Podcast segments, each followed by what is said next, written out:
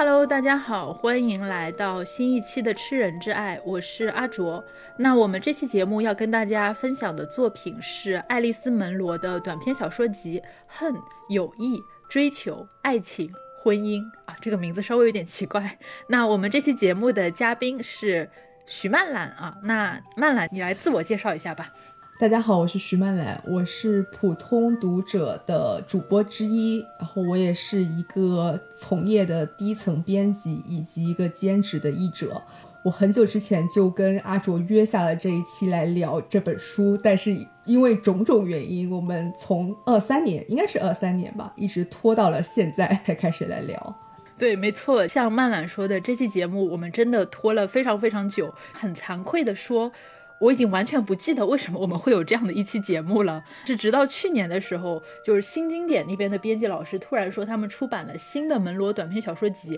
呃，陆陆续续给我寄了三本，基本上是隔一两个月寄一本啊、呃，分别是那个快乐影子之舞、你以为你是谁和公开的秘密，就是这么一番夺命连环靠，唤起了我非常遥远的记忆。就我那个时候突然想起来，我好像在很早很早以前跟谁约了一期门罗的节目，有谁像我一样被编辑老师送书，除了惊喜以外，还有一种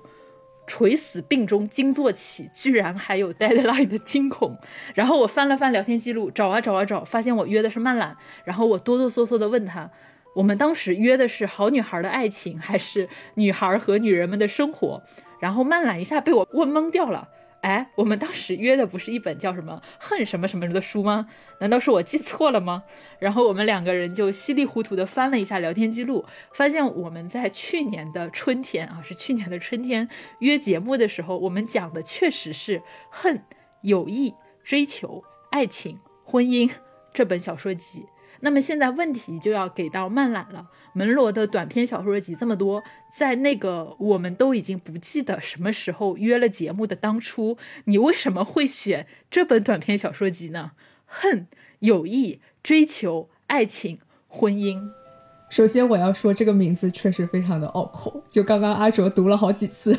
其实我选择这本小说是很大一个原因是因为我当时在普通读者的节目上面有聊过，就如果有听过普通读者的听众可能知道，我们不会在每一本书上进行非常精读的细聊，我们只是简单的推荐，然后希望听众们自己去读。但是我当时就非常喜欢这本书，只是浅浅分享了一下，所以觉得比较可惜。然后我就这次来跟阿卓录这期节目，很大一部分是私心，这也是我读的第一本原版的门罗。我还记得当时我是在念大学，印象很深刻，是在广州购书中心的地下一层的外文书店买了这本书，回家路上就读起来了。但是当时没有很喜欢，仅仅说是冲着诺贝尔奖得主这个 title 去的。直到二二年我又捡起来看了一遍，当时也是在地铁上看的，就看得我直接入迷，忘了下车。这个时候我才对这本书印象渐渐深起来。除了我自己个人的阅读经历，我依然觉得这本书其实是门罗的一个代表作品，甚至是他最好的短篇集之一。另外一本阿卓也曾经在节目上面聊过，就是《逃离》。比如说在门罗他自己的精选集《传家之物》中，他就选入了这个恨、友谊、追求、爱情、婚姻中的四篇故事，就除了这个 title 这个故事之外，还有《传家之物》、熊从山那边来以及梁与柱这四篇。呃，顺便提一句说，如果有听众觉得门罗的短篇集很多不知道从哪一本读起，我非常推荐从《传家之物》读起，因为是他自己选的一个集子，也是非常能代表他创作生涯的一个选集。而我这一次想读门罗，其实也是因为啊，刚才其实曼兰已经讲过了，我们节目很早很早之前啊是聊过一期《逃离》的。如果是我们节目古早的听众，并且真的对那期节目有印象的话，会发现那期节目跟我当时的前搭档一位男性的主播，我们当时聊《逃离》真的是聊的要掀桌子的那种地步，不是我单方面要掀桌子的一个情况了。你们可以看，这个人已经不见了，就是这个事情的原因甚至是可以追溯到那期节目的。从我的一个阅读体验里面来说的话，我觉得如果说有一个作者他写的作品是真的我们没有办法跟男性去谈论，就是我没有办法去跟男性去读它，去分析它，去理解它，那这个作者一定是门罗。我觉得门罗的作品是没有办法跟男人一起读的。真的假的？虽然我也没有试过，但是这么说我真的很好奇，很想抓个男的来共读一下。当然这是我私人的一个阅读的体验，大家可以有自己的一些想法。那么其实如果去看门罗的整个短篇小说创作的话，我觉得还是能够很明显的看到一条女性成长的写作路径的。因为其实门罗早期的小说会更多的是关注到年龄阶段相对来说比较年轻的女孩，还有刚结婚不久的年轻女性的生活。随着门罗她自己在成长，她步入中年和老年，然后她对于这个年龄阶段的女性的私人生活也会有了更多的观察和感受。而其实这部分的写作我觉得是非常的珍贵也很稀缺的，因为中老年女性的生活在我们现代社会中更多的是一种隐身的状态，仿佛只要你进入了三十五加的年龄阶段，你进入了一个家庭，你有了孩子，你就在我们这个社会里面消失了。但是门罗他会去写这些女性的生活，她们在婚姻和日常生活里的苦闷，然后逐渐丧失的健康，身体和精神逐渐老去的无力，还有她们内心深处的激情。这个其实让我想到我在读高中的时候，班级里当时有个女生，她讲的一句话让我印象特别的深刻，可能很多人也听过类似的所谓少女宣言吧，大概意思就是说，我无法想象我活到三十岁的那一天，如果到了三十岁我就应该去死。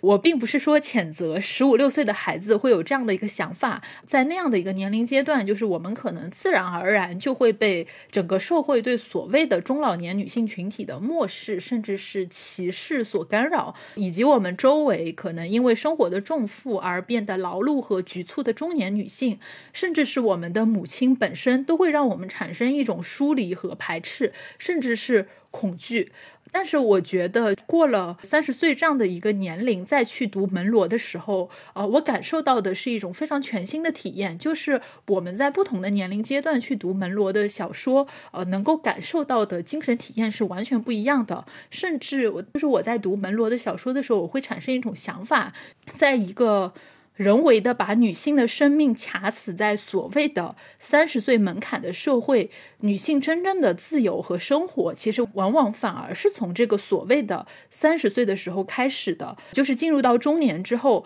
生活里面那些虚幻的泡泡全都消失了，然后我们面对的才是生活最真实的样子。就这也是为什么门罗的小说很多时候会让我们觉得很相似，就好像他反反复复的都在写一个女人的生活困境，因为一个女人她在生活中会面临困境的情境实在是太多太具体了。那对于普通人来说，有的时候反而是最具体的困境是最难以去言说的，你找不到词汇去形容这种如鲠在在喉的感觉，你的生活被框住了，然后你想哭，你想尖叫，你想发疯，你想砸东西，你想让所有人都给我滚，但是你说不出来。而门罗他作为一个写作者做的，其实我觉得就是这种工作，他去寻找这种让女性发疯的时刻里的每一个小切口，就是用那种非常感性但非常精确的语言去把这种感受写出来。我觉得这个其实是我读门罗的小说觉得非常有意思的地方。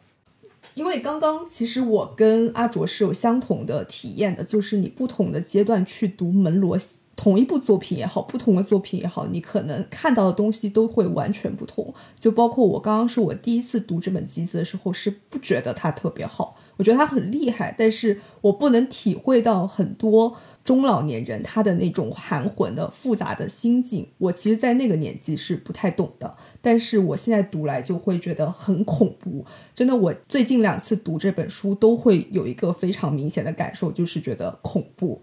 因为我觉得门罗写的其实是一种非常寻常的安静的恐怖，一种你可以在身边的人身上见到但是可能并没有人书写的那种可怕。就是在他的笔下很多东西都是默不作声的，非常贴近生活本身的质感，复杂含混反高潮式的，每一个细节可能都会导向无数条岔路，一切都是悄然涌动着。这些女性或者这些人，他们最想说的东西往往说不出口，或者哪怕他们鼓起勇气说出口了之后，也没有人想听他们想说的东西，他们最想得到的东西也是得不到，所以他们永远在渴望逃离。从我个人体验来说，我觉得有的作者他的作品非常的宏大，非常的广阔，但是门洛不是这种作者，他不是那种会抛很多球的作者，但是每一个球他都接得很稳很好，他极度的关注细节。刚刚阿卓提到一个事情，就是说他的故事有一些相似性，有一些模式，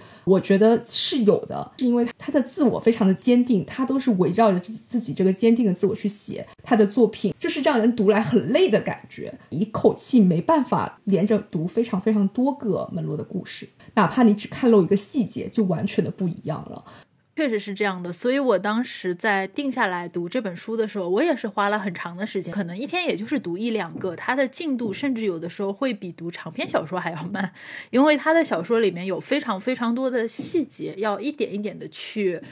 把握，就你看漏了一点东西，你后面可能就找不回来了，甚至是可能你需要读第二遍的时候才能发现啊，他在这里做了这么个套子。所以有人说他是加拿大的契诃夫嘛，当然我觉得这个也是很讽刺的一个点，就是当一个女性有非常杰出的成就的时候，我们给她的赞誉是恭喜你，你终于像个男人了，就好像这个世界的中心和标杆都是男人一样。就像另外一个非常好的智利的女作家啊，叫什么伊莎贝拉·阿连德，然后文坛对她流传最广的肯定是穿裙子的马尔克斯，就仿佛把你比作马尔克斯是对你最大的肯定。就我不是说马尔克斯或者说契诃夫作为作家不够杰出啊，我只是觉得这种这种对标的方式真的是女性生活中的又一个窒息时刻。让我忽然想到了最近某一个书店贴出了一张介绍波伏娃的告示，没有写波伏娃本人的名字，写了萨特的情人，他们可能甚至还觉得这个已经是对你非常高的一个赞赏了呢。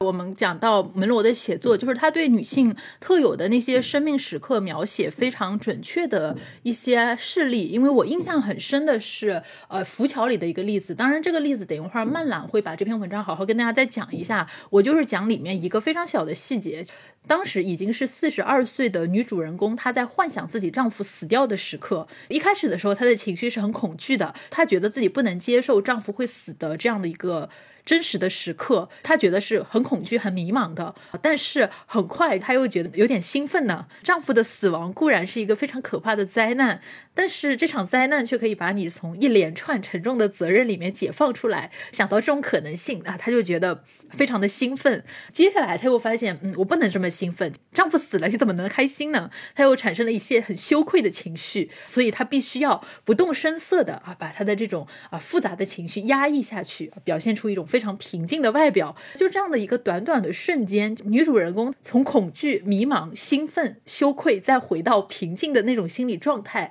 真的觉得她的这个细节给我留下了非常深刻的印象。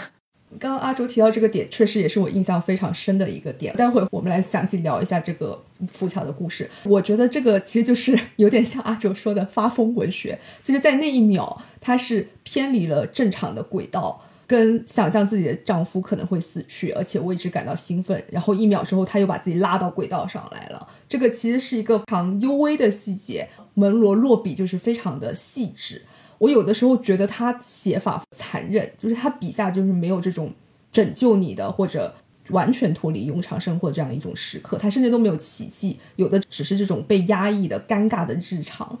人活在世上哪有不疯的女性版这种感觉。书里面的女性多多少少都走在这条轨道上，多多少少都有所偏移。说到这个发疯文学，我立刻就想到之前看门罗的一篇访谈吧，他有提到他最喜欢的小说其实是艾米丽·勃朗特的《呼啸山庄》，就是他觉得《呼啸山庄》里面写到的那种粗粝野蛮，然后又非常的荒凉和生猛的自然景观，对他来说无疑就是荒芜又闭塞的加拿大乡村的样子。然后说到他笔下的女性形象，他做了一个非常有意思的类比，大概的意思说就是很多的读者当他要把自己带到呼啸山庄这个故事的时候，或者说要把自己带入一个传统的文学叙事的时候，他们能够带入的角色都是凯瑟琳，就是那个被希斯克利夫所深爱着的女人，而不是伊莎贝拉，那个被希斯克利夫娶回家的女人。但现实的情况中，跟我们生活中绝大多数女性相近的处境的人，绝对不是凯瑟琳，而是伊莎贝拉。所以其实门罗故事里的那些女主角谁都没有凯瑟琳那样的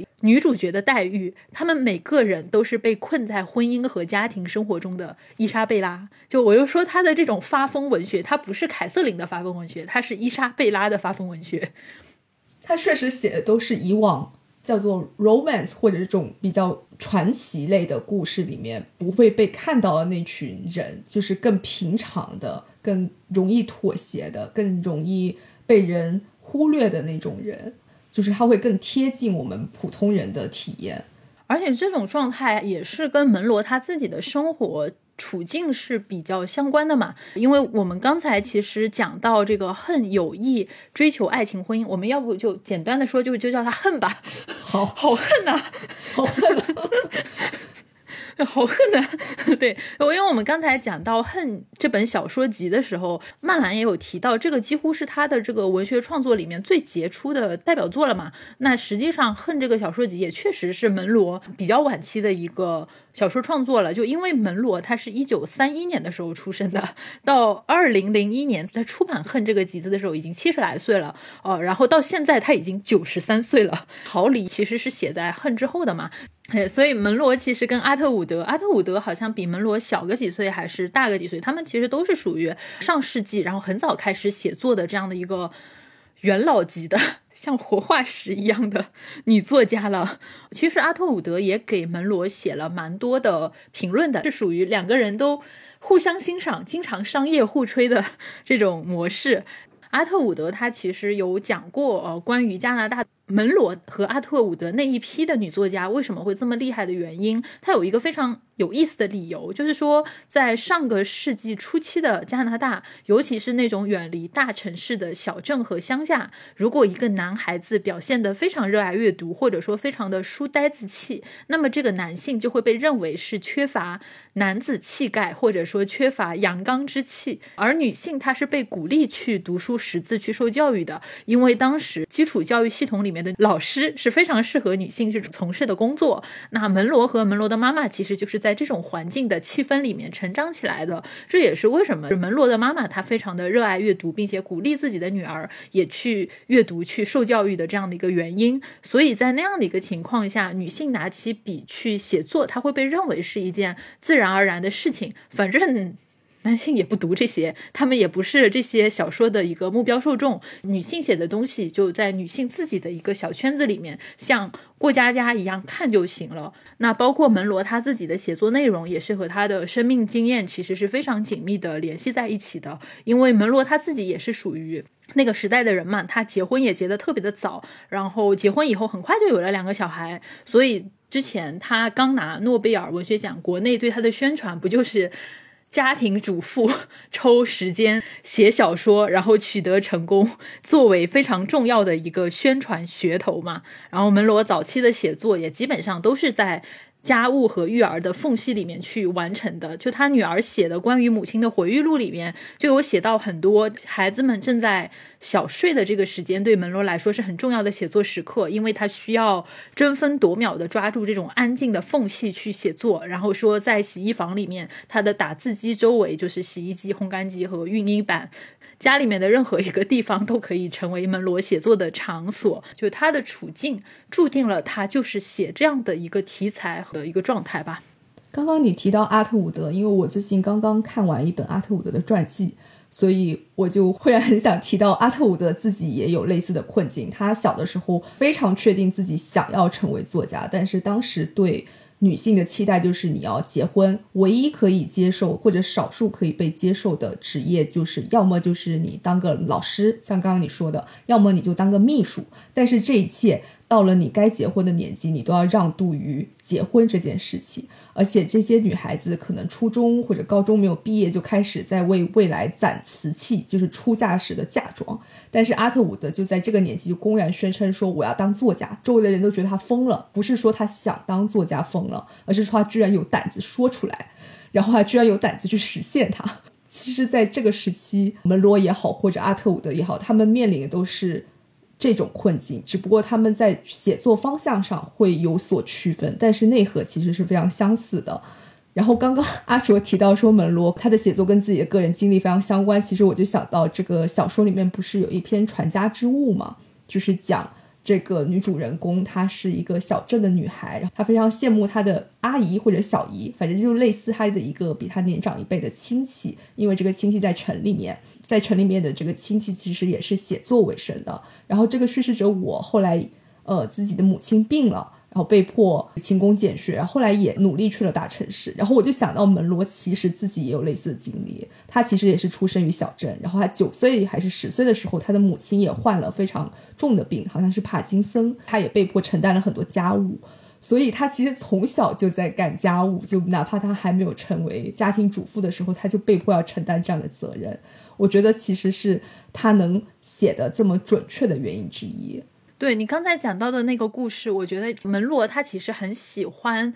把自己放在他的小说里面，就他的小说里面其实每次你仔细去读，你会在他的一些短篇小说里很快精确的定位到他自己的影子。他会把一个爱写作的女孩子放在他的短篇小说里面，也许他不是主人公，但是他会在这个小说里面去承担着呃某种特定的一个叙述的功能，提醒我们讲故事的人他在这里，然后或者说门罗他在这里。我觉得这个是门罗他写作的过程中另外一个让我们觉得相似的一个点，就是他其实是会不断的在重复他自己。所以我们之前也有讲到门罗他写故事里面那些具体的人物和背景所设置的时代，作为中文世界的读者，我们可能很难就是觉得门罗写的东西他跟我们有一种同时代的联系，就是哪怕现在门罗还在世，对吧？九十三岁但还在世，可是我们去读他的小说会发现他笔下的人物就似乎永远都是生活在一个只有电视机和电报但没有笔记本电脑和智能手机的时代，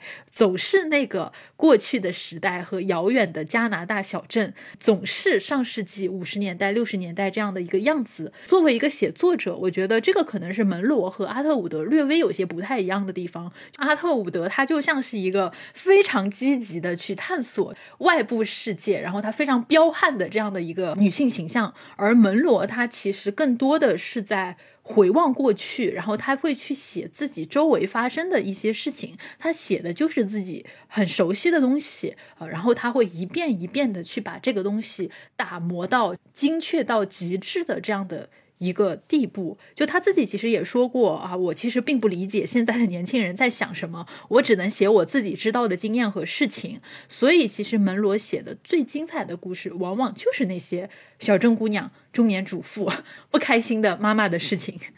那我们接下来先跟大家分享一下《恨》这个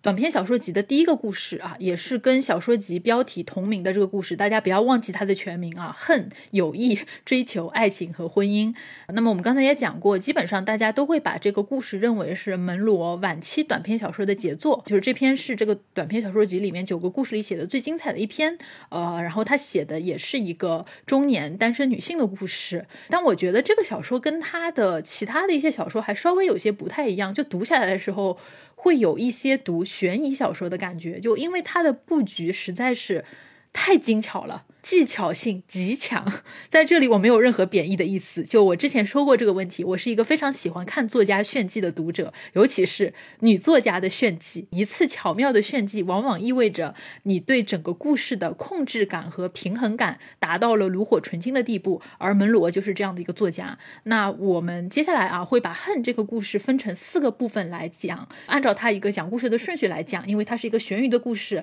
我们提前揭晓答案我觉得有点不太好，所以我我们按它的顺序来讲。第一部分的故事就可能会让人觉得有点云里雾里，就摸不着头脑。故事的主人公是一个叫做乔安娜的中年女性，她去火车站托运家具啊，就特别多的一些东西，包括餐桌啊、椅子啊、沙发、茶几之类的东西。同时她给自己也买了一张同样目的地的火车车票，然后她就跟火车的办事员发生了一些对话，关于运家具的一些细节和火车的路线问题。那通过他们的对话，我们会发现乔安娜要去的地方非常的远，也非常的偏僻，一大堆加拿大的地名啊，我也没有去过加拿大，就是我对那些地名是没有什么概念的，你就光看那地方转啊转啊转，你就知道他要去一个非常远呃，然后非常偏僻的一个地方。然后另外一个点就是从这个车站办事员的视角，我们会发现啊，这个车站它所在的城市其实是一个很小的镇子，也相当于是个熟人社会，所以这个办事员他对镇子上的常住居民基本上都是认识的，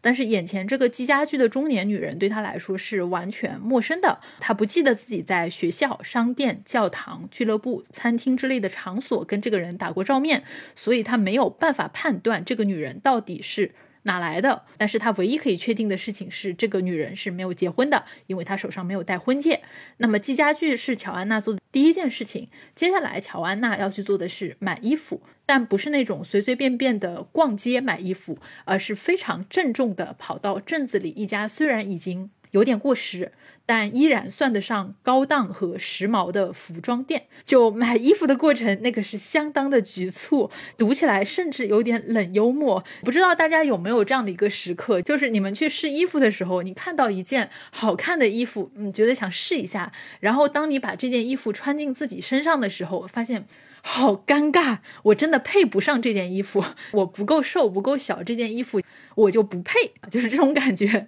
它里面有一个非常好笑的细节，她穿上这件衣服之后啊，有一种被硬塞进这件衣服那种很局促的感觉，而那个店主，对吧，作为一个卖家，他是非常想要推销自己的衣服的，但是他最后也只能委婉的跟乔安娜说，你把它换下来吧。就是这样的一种非常微妙的瞬间的时刻。但是这个店主后来又给乔安娜推荐了另外一件啊，就是以她作为卖东西的人的视角又推销了另外一件可能会更适合乔安娜的衣服啊，就这样的一个事情。但是就在这个时候，乔安娜心情稍微一好，嘴巴稍微一松，说了一句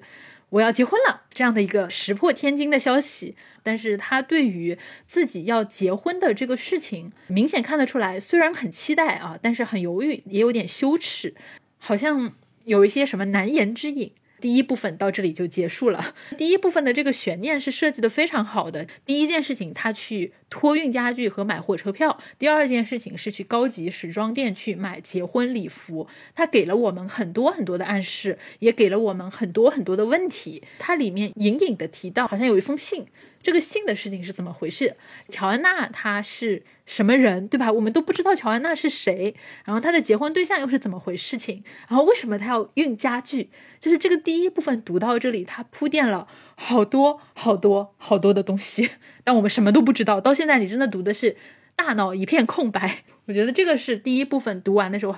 就刚才曼兰讲到的，她的小说你要很耐心，然后又读得很累。呃，刚刚阿卓说到这个小说比起他其他的小说更像一个悬疑故事，我非常非常的赞同，这就是我觉得恐怖的原因，就是你的心会被揪着，就你不知道会发生什么。我觉得这个一部分是因为它的时间、哦、我们接下来会细讲，就是时间是错乱的。首先这个小说的开头就很有意思，它用的就像一个寓言或者一个童话一样的开头，就很久很久以前童话是这么开头的，然后这个小说的开头就是很多年前，就是你可以看得出叙事者是或者说这个讲述故事人是站在现在回望过去的。然后我觉得这一句话就为这个故事定了一个基调，同时也引起我们的某些期待，因为我们知道有一个人物出现了，一个女人，而且这个女人应该是有点年纪了，而且还长得不好看，因为她描写她有额头突出，然后长着红色卷发，一脸雀斑。而且下一段这个火车站的工作人员的反应其实也凸显了这一点，书里面写到说他喜欢跟女人说一些小玩笑，尤其喜欢跟不漂亮的女人开玩笑，因为他们似乎很喜欢这样。我觉得这个词就很有意思。而且接下来这两个人的对话我觉得也特别有意思，就是这个男人一开始是并没有好好干事的，因为他想要跟这个女人开玩笑，所以他开始说一些不重要的话，开始反问女人说我要运家具，他说啊家具，就是类似这样子的，就一些无意义的对话。然后女人说她要用火车运，他就说不，你需要卡车，等等等等。就是他什么时候才开始认真呢？当他意识到这个女人长得真的不好看的时候，然后他才开始说正事。而且我觉得这个地方还提到了一个细节，这个火车站的工作人员说，如果他当时提到麦考利这个名字，他也许会更感兴趣，情况也可能完全不一样。这个时候读者就更加云里雾里了，这个女人你也不知道叫什么，此刻还不知道叫什么，然后你更不知道这个火车站的男人叫什么，然后忽然又冒出一个麦考利，这人又是谁？为什么这人那么重要？就如果一提他这个火车站的这个人，就会知道这个女人到底是谁。我还想再讲一下这两个人之间的交锋，就写得非常的精妙。这个男人一开始想跟这个女人调笑，然后后来觉得说啊，女人当我是蠢的，而且长得不好看，不会打扮。因为书里面特别写到说，他九月份暖和的天气，他穿了一件非常长的大外套，而且还穿着短袜，就很不时髦。然后就开始聊正事，而且他期间还开始跌他，开始跟他解释一些再日常不过的事情，就说你见过家具运来的样子吧，你应该知道怎么怎么怎么怎么样。而且这里有一个词很精妙，就是男人看向女人，女人一点都没有表现出女性的愚蠢 female foolishness， 就是从一个普普通通的火车站工作人员就可以读出当时对女人以及所谓当时社会的好女人应该是什么样子，是有一个预设的。而且这个部分阿卓刚刚也提到，他买了一张车票，也就意味着这个女人要离开了。然后下一部分才知道她的名字叫做乔安娜，乔安娜想要去买衣服，而且她这里说了一件事，就是她一直在拖着这件事情，除了运家具她还一直拖着买衣服这件事情。其实读者会有更多的疑问，她在第一部分真的门罗给读者抛出了很多疑问，她为什么要去运家具，她为什么要去买衣服，她又为什么拖着，而且他去了一家他平时不会去的店，所以是为什么？就是你会在买衣服这一段看到非常丰富的这个角色的层面，就是他非常的坚定，他知道自己要买什么，难以取悦，店里面的宣传策略他都不管的，略显严苛，同时又有点自卑，因为刚刚提到就是这个衣服穿在他身上并不合身，而且非常的局促。就是有一个细节说到他最终快付钱的时候，两个人都假装不去看那个钱，但是同时又都在看那个钱，看得出双方其实都有点尴尬。而且有个细节可以看出他知道什么是好东西，因为他会去看那些针脚，但是他又不习惯这个好东西，裙子穿在他身上很合身，但是他忍不住马上就说我要付钱，我要走了，同时又隐隐期盼得到好东西。我觉得这个其实是对下文有非常细致的铺垫的。对，刚才漫懒的这些细节讲的超级好，因为它里面就是有很多很多的钩子，其实在第一部分全都埋在这里了，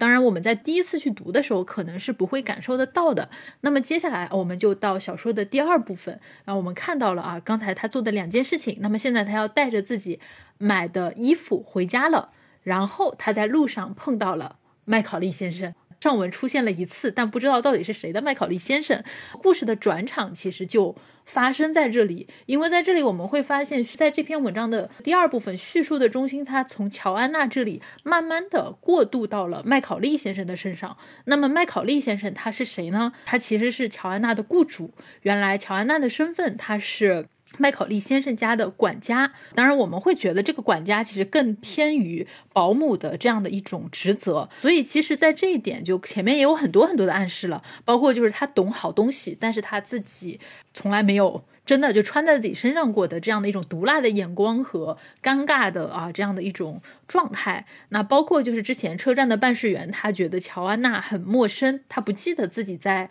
小镇上的那些公共场合里面见过这个人，但是很显然乔安娜她是在这个小镇里住了很久，那为什么这个人会这么没有存在感呢？那原因就是他是一个家庭管家，按照我们现在的说法其实是类似于住家保姆啊，他的这个工种就注定他的绝大多数时间都是在雇主的家里面忙得团团转的，因为他需要照顾麦考利先生以及麦考利先生的外孙女萨比莎。所以其实第二部分就相当于从乔安娜遇到麦考利先生的那个在路上交错的瞬间，就感觉这个话筒就一下子被递到了麦考利先生的手里，接下来就是从麦考利先生的视角去描述他的这个状态里面感受到的乔安娜这个女管家她到底是一个什么样的人，然后继续把这个故事的情节推进下去。那么这里有两个很有意思的细节，第一个细节是乔安娜她买完衣服，就我们刚才看到她碰到了麦考利，但是她并不是很想让麦考利先生注意到自己买了新衣服，因为那个时髦时装店的这个衣服包装还是蛮显眼的，对吧？好像是又是粉红色又是蝴蝶结什么的，就挺夸张的，所以她不是很想引人注目。幕。但是就在他们错身而过的那个时候，非常幽默的一幕就是这个麦考利先生，他看着眼前这个熟悉的女人，哎，他一下子没认出来这谁呀、啊？就他反应了一会儿，哎，这个人好像是我们家的管家呢。啊，你就可以想想看，在这个情况下，更别提他还能注意到乔安娜手上那个显眼的包装盒了啊！麦考利先生一晃神儿，这个事儿就过去了。然后另外一个细节就是，没过多久，麦考利就看到了乔安娜她留的那个小纸条啊，说她要把家具运走的事情。那么他的第一反应是，乔安娜偷了我的东西，她背叛了我，她把我家的那些家具啊，要去运给那个肯啊，那个劣迹斑斑的男人啊，就是类似于这个男人他策反了乔安娜，要把我们家的家具偷走，所以他要打电话去车站那边啊，就问这个事情。但是他在打电话的时候突然卡壳了，就是因为他不知道应该怎么跟别人去描述乔安娜这个人，他到底是老还是年轻，他是胖还是瘦，他的长相，然后他的这个穿的这个衣服，那一瞬间就是他甚至不知道应该怎么样跟别人去描述乔安娜这样的一个人。这一部分的细节哦，真的是太生动了。其实在这个部分它的内容已经解决了一部分谜团，就是乔安娜的身份问题，她是女管家啊，麦考利先生家的女管家，她寄家具去的对象，以及她在前面含糊其辞提到的那个结婚对象，其实是麦考利先生已经死掉的女儿的丈夫肯，也就是说是麦考利的女婿，也就是乔安娜照顾的那个小女孩萨比莎的父亲。他相当于是借着寄家具的机会啊，去为爱奔赴了。我觉得这个部分他的转场是非常的微妙的，因为从麦考利先生的那个视角看到的乔安娜是一个像隐身一样的人，就是存在于他们的生活空间里面，朝夕相对照顾她日常生活的一个女人。他走在路上认不出他，他就像是一团空气。但是当乔安娜说我要走了，然后那个时候他觉得我被这个女人给背叛了。呃，然后接下来很长的一段篇幅就是这个麦考利先生到处走来走去去抱怨，哎呀，说我的女管家怎么个忘恩负义呀，这个女管家是如何的不懂事啊，让他这个难过呀，这样的一个事情。你当时就发现，天哪，这个男人充满了牢骚，然后充满了各种各样的让人非常讨厌的很爹，就我觉得真的非常的好玩。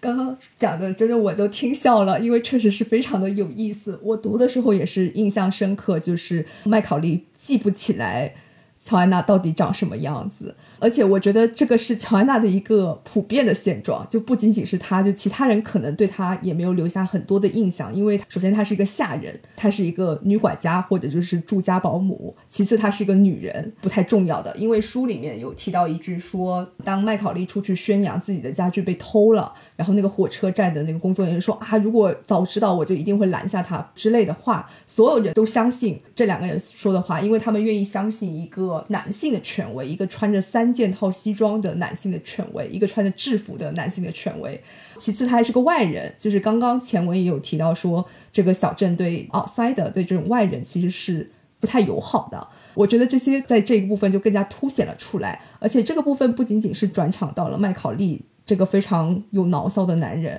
而且也转场到了乔安娜的一部分思绪，由她来串起这个小镇上的一些角色，而且是由她的看法来串起来。因为他作为一个局外人，他其实不能经常出声，但是他可以观察，而且他的观察就很敏锐的。我记得有一个细节是他提起他自己照顾的那个小女孩萨比莎以及伊迪丝之间的关系，他就看出他们两个之间有 tension。 他评价伊迪丝是或者曾经是萨比莎的好朋友，所以他天然的可以读出说伊迪丝很聪明，但是这个聪明是不好的。而且他对周围的人观察都很准确，比如他给那个老板递的辞职信中就非常事无巨细的告诉老板，他的雇主麦考利先生说锅里面有炖肉，这个炖肉可以吃两三顿或者三四顿，一定要加水，不吃要放冰箱。就是这个信其实写的非常的短，就是一个小便条，但是前前后后都说了几次这个炖肉这个事情，可见他多么清楚自己自己的雇主生活能力堪忧。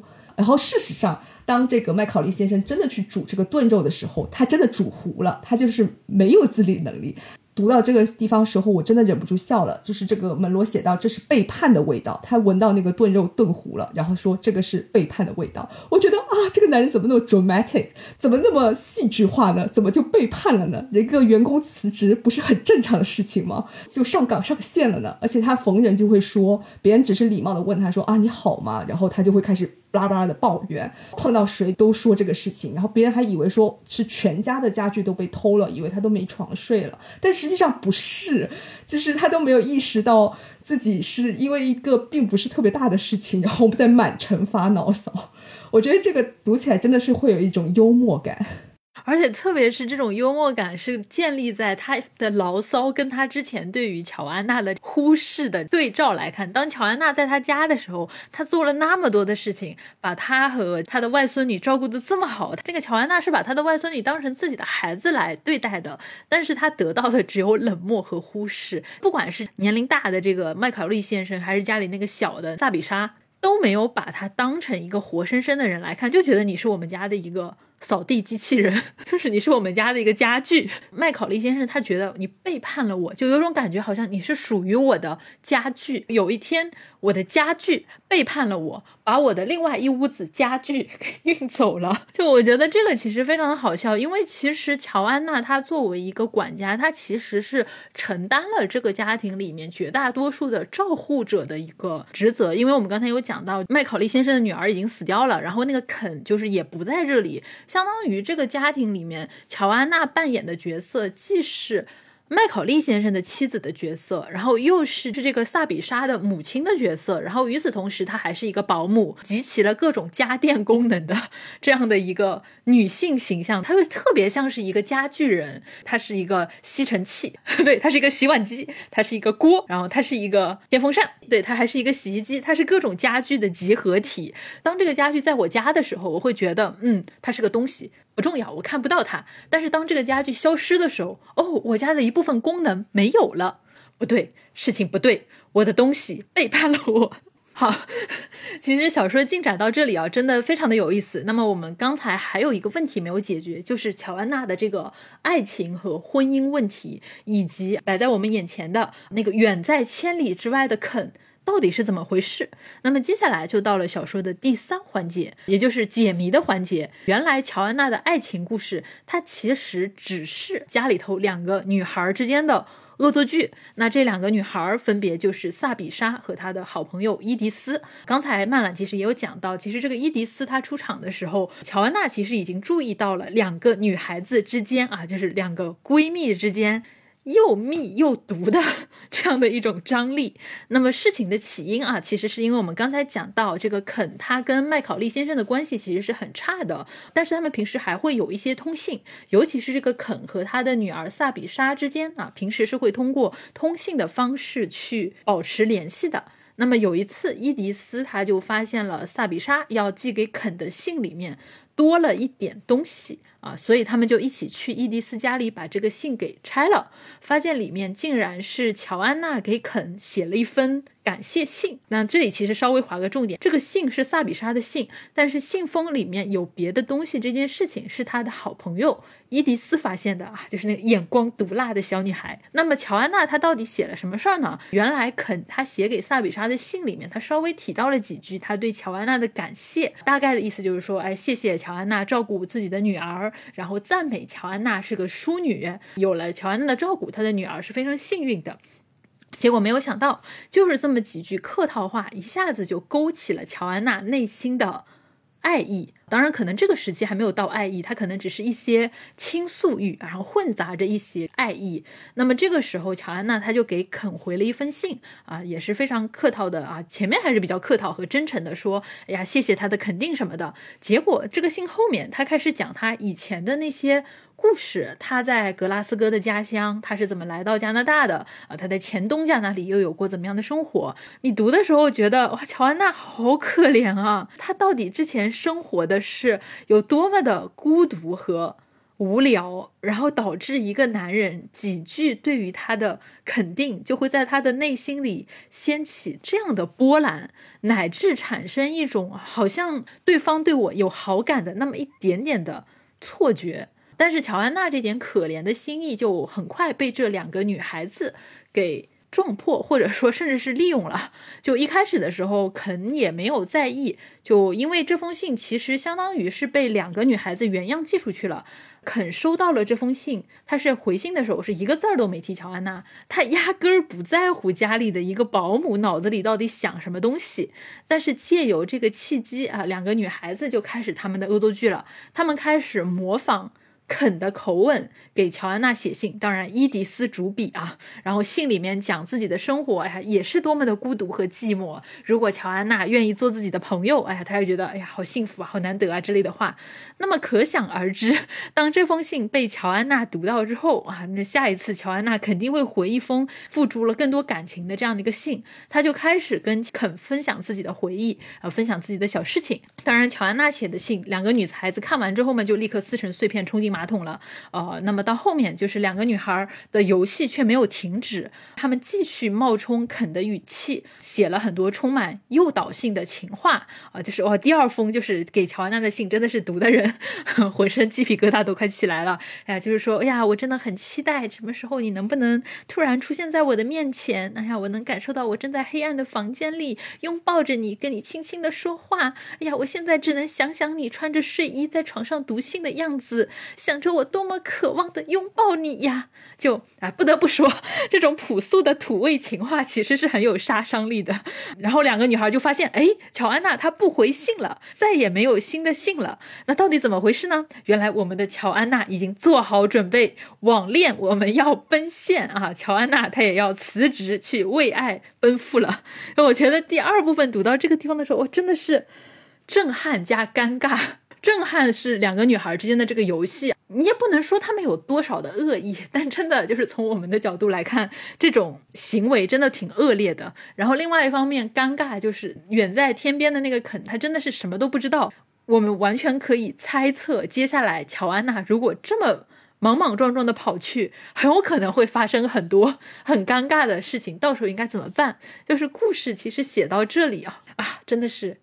尴尬到脚都要抠出三室一厅了。确实，我读到这里也是异常的尴尬，感觉已经达到了一个顶峰。我首先要往前拉一下，这个部分由第二部分转场来的时候，是麦考利先生在满城抱怨的时候，他就自然而然地走入了鞋店，鞋店也就是伊迪丝父母所开的那家店，话筒又由麦考利先生递给了伊迪丝，类似这么一种转场。前言只是提到的伊迪丝，我们现在看到他本人，他的样子就是不起眼，而且很聪明，很勤奋，坚信自己会出人头地。而且这个地方写到他的一句话是，过去和萨比莎一起的愚蠢日子已经过去了，但是同时他又觉得一阵寒战，就觉得自己做的什么万一暴露了，自己就会像孤儿一样，他的过去关闭了他的未来。就是读到这个时候，你会忍不住想过去到底发生了什么，所以才开始了性的这个恶作剧。这个部分有两个女孩之间的关系，还引出了这个小说的题目，恨、友谊、追求、爱情、婚姻。这个游戏其实就是两个女孩之间玩的一个游戏，就是说写下男孩的名字，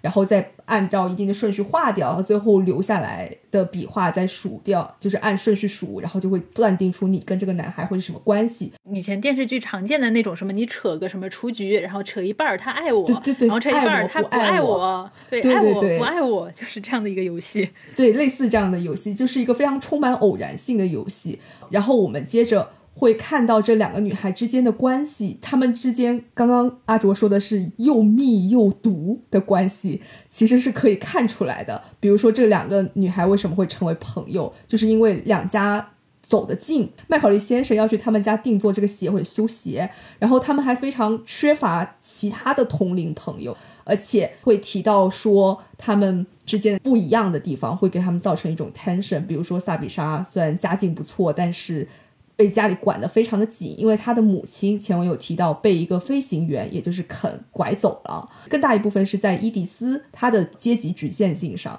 比如说他成绩明明非常好，母亲却给他买了一个打字机，很早就教会他学打字，就是因为母亲期望他做个文员，但是他想走出去。而萨比莎留过级，不聪明，但是她可以轻易的走出去，因为她家里面有钱，她可以夏天在亲戚家的湖边别墅度假。呃，伊迪丝则是要在店里面帮忙。其实两个女孩之间的暗潮涌动非常的有意思。萨比莎是会把话说出口的那个，因为她有钱，她是看似更加呃上风的那一方，她什么都可以说出口。她可以说伊迪丝家里面很臭，有股鞋店的味道。伊迪丝的那种情感会更为隐晦一些，她会注意到萨比莎一个暑假过去已经变了，他讲究起来，他不喝速溶咖啡，他要喝冰咖啡，而且他还发育了，就是可以看到他的乳沟。这里面用了一个很有意思的表达，他就是形容萨比莎的乳房发育是不劳而获而且绝不公平的优势。而另一方面，伊迪丝又可以控制萨比莎，至少在回信这件事情上，因为刚刚阿卓有提到说有一来一回两次信，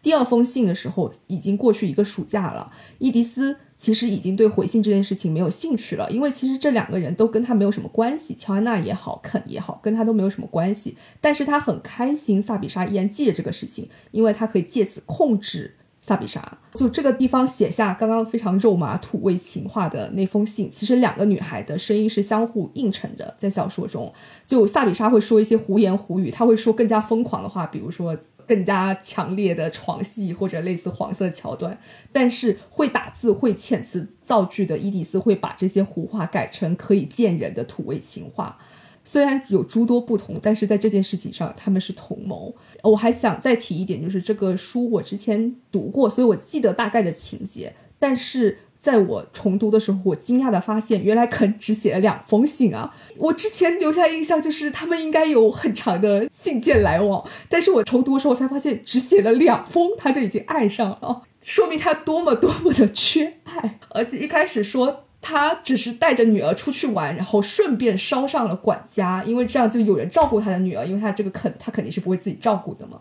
但是这已经是乔安娜感受的一丝善意，哪怕只是一个无意者丢下的一丝善意。我觉得前文说到他可以非常精准的判断身边的人，他可以判断他带的女孩子萨比莎不在乎自己，他可以判断麦考利先生多么的无能，他可以判断伊迪丝聪明但是会被聪明误，但是他读不懂自己，因为他不愿意读懂，他只想渴望被拥抱，穿着睡衣看着情人的信在床上笑。对，就是你刚才说的这一点真的是这样，我也是读了两遍，第一遍就是纯粹的看，第二遍是因为准备节目。真的在第二遍的时候我反反复复的把那几页翻来翻去，真的就是两封信，中间他穿插着一些其他啃过来的信，那是肯写给萨比莎的，但实际上两个女孩子伪造出来的信就是两封。第一遍看的印象真的以为可能两个女孩子是伪造了好多封通信，然后她们之间的这种感情才慢慢的呃酝酿起来，最后乔安娜才被煽动起那么猛烈的情感，真的就是两封信。那尤其刚才曼兰其实也提到两个女孩子之间的这种非常微妙的权力关系嘛，就是如果说从乔安娜的角度来说，这场通信是一个恶作剧，但她确实通过跟肯的写信或者说一来一回的这个过程中，乔安娜她是从自己贫乏无聊又孤独的那种中年管家生活里面获得了一个新的具有浪漫色彩的这样的一个情绪空间，那就是她可以把自己想象成是肯的一个情人，虽然也是已经中年大叔有女儿死老婆的这样的一个前飞行员，但好歹大概也是长得还行的这样的一个肯的情人。那么在这个书信所构筑的世界里面，乔安娜是一个被人所爱的女人，她的世界充满着希望和温情，就是有这样的一个可以喘口气的空间的存在，乔安娜的生活突然就变得美好了。对她来说，这其实是一个逃离苦涩现实的这样的一个避难所，但是从伪造信件的两个女孩的角度来说，这些书信的捏造其实也是包含着两个女孩子之间的这种互相竞争的权力关系，当然可能更多的是伊迪丝单方面的内心的一种不平衡的一种表现吧。那我们刚才其实讲过，就是发起写信游戏的人其实是伊迪丝，相比于萨比莎的马大哈和漫不经心啊，然后其实伊迪丝是那个很敏锐的看见了乔安娜存在的人。你会发现其实在这个故事里面，伊迪丝她之所以能够把每一封信都写在乔安娜的心坎上，这不是一般人能做到的，让萨比莎来写她绝对立马露馅。伊迪丝她确实是一个情感非常丰富的人，很重要的一点就是因为伊迪丝她的处境跟乔安娜是非常像的，她是一个修鞋匠的女儿，她也是一个未来可能也会走上这样一条中下层女性的这样的一条道路，就做普通打字员或者怎么样，非常有局限性的未来。然后包括这里有个细节，就是刚才我们讲到转场的时候是通过麦考利先生走到伊迪丝家里那个鞋店来找他爸爸，然后自然而然的这个话筒就传到了伊迪丝这里。然后这里有个细节，就像他之前在路上没认出来乔安娜一样，他甚至没发现伊迪丝就在店里面。他他走进店里面啊，伊迪丝在边上，然后他问伊迪丝的爸爸，诶，伊迪丝哪里去了啊？他不在店里吗？当时场面也真的微妙的有点尴尬。所以我觉得就是这种同样的相对来说比较贫困的、不被看到、不被尊重的边缘化的处境，其实是能够让伊迪丝深深的共情到乔安娜的可怜和悲哀的。所以他们看了乔安娜放在信封里，就是想寄给肯的第一封信以后，萨比莎就说了一句，哎呀谁在乎呢，那个老乔安娜啊，这种语气。伊迪丝她反而就说了一句，哎呀可怜的乔安娜啊，这句可怜的感叹里面包含着一种怜悯，然后有一点点的共情，当然我们也还有一些些的，我觉得也有一些戏谑啦，就年轻女孩对于自己无法想象处境的这种中老年女性的那种略微带些恶意的调侃和戏谑，我觉得蒙罗写的是很精确的。哪怕同样都是边缘化的处境，但是一个十五六岁的女孩子，就是你去看这种四五十岁的女性，自然而然会带点恶意。就像我开头讲到的，我以前的高中同学也会说，哎呀三十岁我就去死好了，就是这样的话。所以回到刚才的那封信啊，他们回给乔安娜的第一封信里面，其实多多少少我觉得伊迪丝还是有一些些同情的心理去写给乔安娜的，有一点看好戏，也有一点同情。但是很神奇的事情其实就是在伊迪丝开始写的时候发生了，这一点你刚才其实也有讲到，就是没有写信的伊迪丝，她其实跟萨比莎差不多，对吧？两个都满嘴脏话混在一起，就你看出来都是两个不太行的那种女学生。但是当她一拿起笔去写信的时候，我们会发现这个女孩子身上是有一种非同寻常的对于文字的把握能力的。她从信的一开头去称呼，哎，亲爱的乔安娜，然后到中间用那些非常精确的语言去描述乔安娜的生活啊、呃，比如说我知道你一直以来都过着一些非常悲伤和孤独的生活生活啊，然后去总结乔安娜身上的美德，你很勤劳，你从不抱怨。再接着又说，哎呀，其实我跟你是一样的，这么多年我也在忍受着不安和孤独的这种情感处境。就是这样的一封信啊，写的是这么的生动和细腻，然后最后的落款是你的朋友肯。就这种非常细腻的对于友谊和亲密的渴求，我们甚至可以认为这已经是伊迪丝的一次文学创作了。在这种创作的主动性的时刻，让伊迪丝感受到了控制感，就是你刚才讲到的，他发现我比萨比莎强，我觉得这个其实很有意思。于是呢，就后面就有了第二封情书，就我们刚才花了很长时间讲伪造的情书就两封，但是时间隔的是稍微有点久的，因为这个时候萨比莎她又跑去温哥华还是多伦多的那个有钱的克罗山阿姨那里去玩了，度假了，对吧？然后刚才你也讲到一个假期回来呀，萨比莎变得那个什么乳沟也变得这个深刻了，人也变得肤浅了，并且她对于青春期的那些什么性的话题啊，也变得更有发言权了。这种一切的变化都让萨比莎身上充满了优越感啊！然后在这个时期，伊迪丝刚才也讲到了，她又只能在家里面做鞋帮忙，然后包括你刚才讲到那个细节，就是萨比莎从多伦多度假回来看伊迪丝的时候说的第一句话就是，哎呀好臭啊，气味仿佛是一种贫穷的烙印。伊迪丝其实很显然被这句话刺得很痛，所以其实跟生活苦闷的中年管家乔安娜很相似，伊迪丝她也是需要在这种苦闷的生活里面去找逃脱的瞬间的。这里有个细节，就是伊迪丝她当时在萨比莎来找她的时候，她看的书是狄更斯的《大卫科波菲尔》，真的很讨厌这本小说，但是大卫科波菲尔的情节它确实就映照了伊迪丝想要逃脱贫困生活的那种心情。因为大卫科波菲尔就是一个从那种很不幸和贫困的童年经历各种磨难，然后成为一个好像伦敦的一个有钱有有势的这样律师的这样的一个故事。所以我们看到这一系列的心理变化其实就映射在了伊迪丝的那样的一个心里面，尤其是包括啊他在跟萨比莎讨论的时候，萨比莎跟他讲了好多成人世界的那些情爱话题，什么性和爱之间的探索，哎呀他在度假的时候跟那些啊上流社会的男孩子们，对吧，如何积极的观赏和探索这个啊性和肉体的世界，对吧？就是他这里面一直在讲，就炫耀他的那种优越性。而且中间有一个很有意思的细节，就是两个女孩子就讨论到了自慰的话题。那个时候我们发现啊，两个女孩子她们的家教其实也完全不一样。伊迪丝啊，还在那边想说，哎呀，我妈妈说女孩子不能自慰的，这自慰多了会充血，然后要动手术才能好。然后萨比莎那边说说，哎，怎么会这样的啦？然后就类似于就是，哎，你这个乡下土丫头，然后就走掉了，留下怅然若失的伊迪丝啊，就就这样子。所以其实你会看到有一系列的这种差距和对比的积累放在这里，于是激发了伊迪丝全新的创造欲，我们就见识到了伊迪丝第二封信带来的威力，对吧？这两封伪造的情书彻底的激起了乔安娜心里的爱欲和激情，就她自己也开始忍不住被伊迪丝的创作所鼓舞，她去想象自己和肯的爱情啊，去脑补他们的婚礼，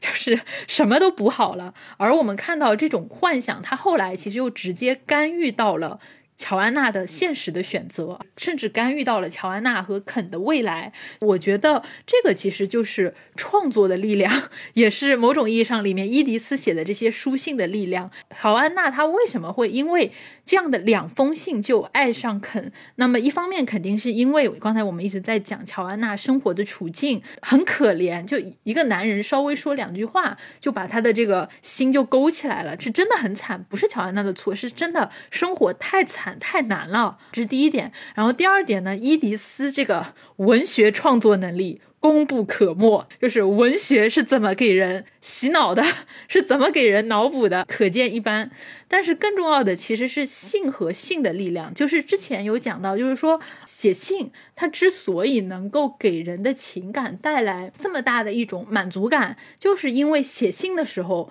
这种书写它造成的一个时空差异和通信者的不在场，给了大家足够的想象空间。明明一封信的一来一回它是会持续很长的时间的，就你可能要等一两个月你才能收到一封信，但是在收信的过程中，在等待的过程中，你会觉得那种被爱的感受是一直在蔓延和持续的。信带给人的快感不是在一个时间点一个时间点到的，而是在收信和寄信的过程中它是一直绵延存在的。就是说书写和接收信件之间的时间差，它创造了情感稳定和持续有效的幻觉，笔友的力量，我觉得是很好玩的。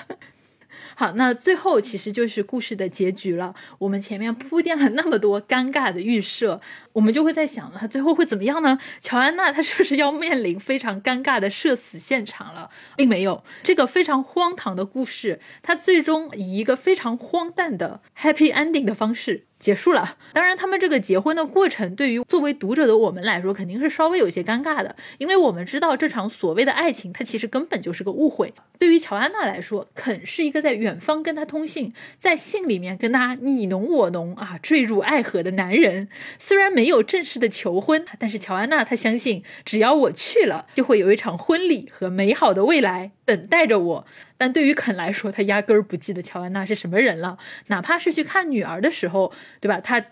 见过几次乔安娜，但是他跟麦考利先生没什么区别。虽然这么说很残酷啊，但是在这些男人的眼里就是这样的。但是在这样的一个情况下，乔安娜他就去奔现了。那么等乔安娜长途跋涉到那个小镇的时候，哎呀，发现这地方真破呀，现实很骨感，甚至看上去一点都不像个小镇。跟那个乔安娜通信的肯呢，也在那个破破烂烂的旅店里正在生病啊，发烧昏迷，意识模糊，避免了双方对峙的这个尴尬的局面。但是呢，我们看到乔安娜她是有非常丰富的照护的经验的啊，感觉像是一个家具工具人搬到了另外一个地方继续去做家具工具人。于是她就开始任劳任怨的照顾生病的肯，给他整理房间，给他洗衣服，给他做饭，给他喂药，然后还用自己的钱去买生活用品。那么肯呢，肯一边还享受着乔安娜无微不至的照顾，一边在心里琢磨着，诶，这女的谁呀？她压根不记得乔安娜了，哪怕她后来清醒了，她想来想去，诶，她都不记得这个女人到底是哪来的了。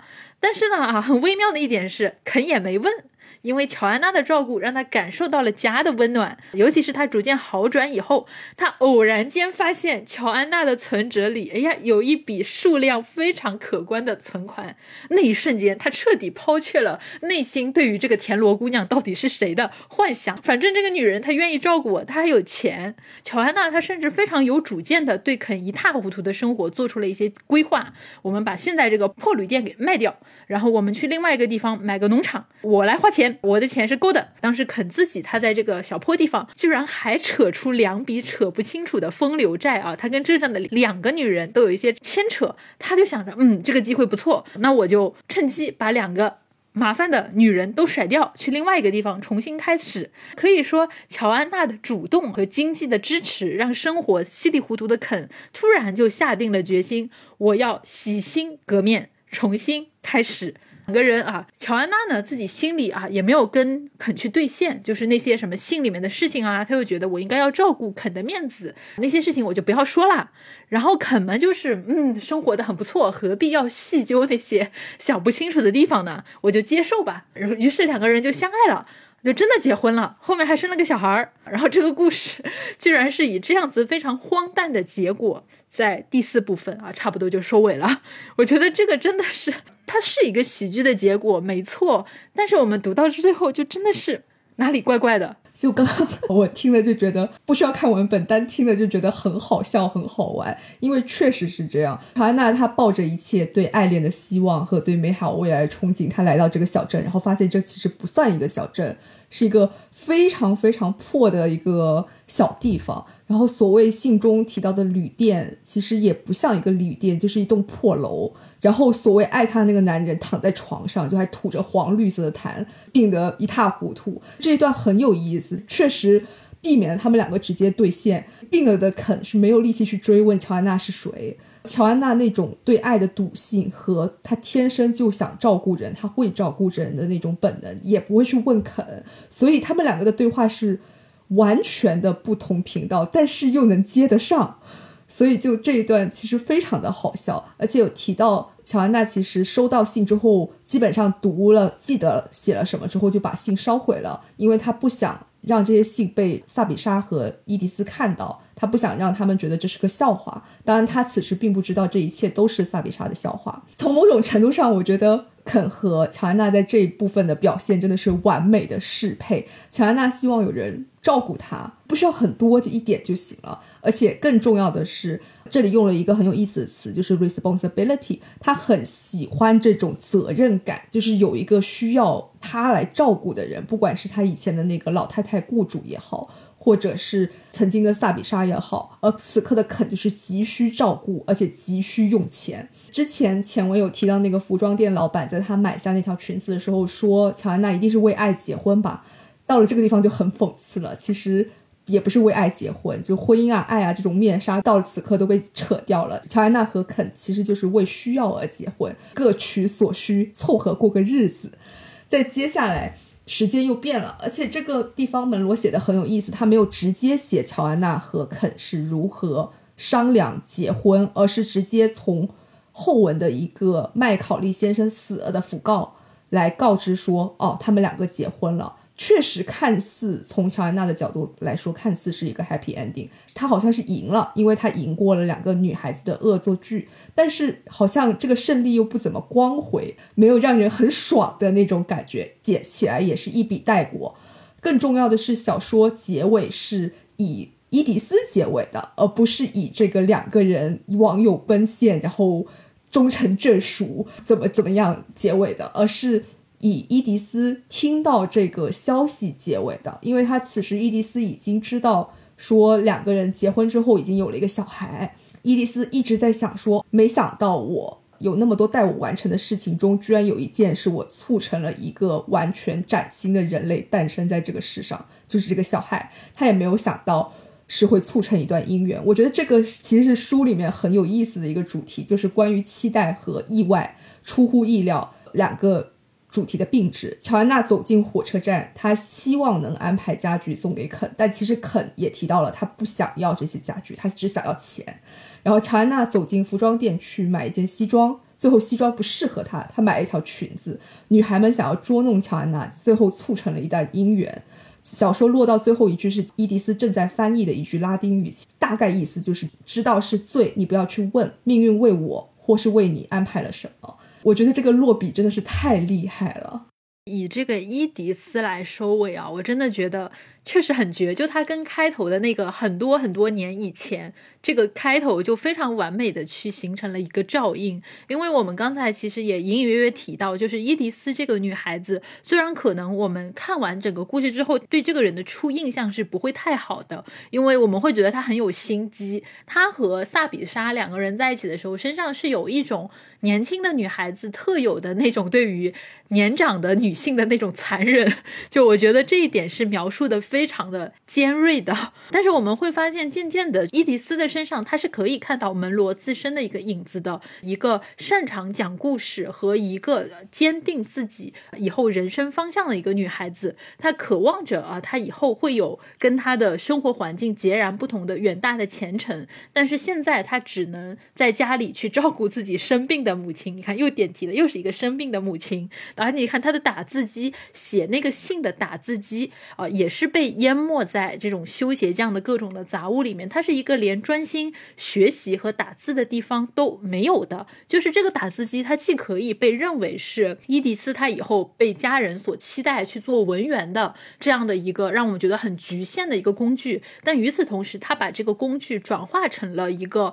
写作和创作的一个工具。在这一点上我们是可以看到伊迪丝这个女孩子她是非常积极的，就是通过讲述或者说编造故事的方式去生成新的意义和新的现实的。因为这一点其实在这个乔安娜的身上呃，是能够很明显的看到的。乔安娜她在跟肯通信之前，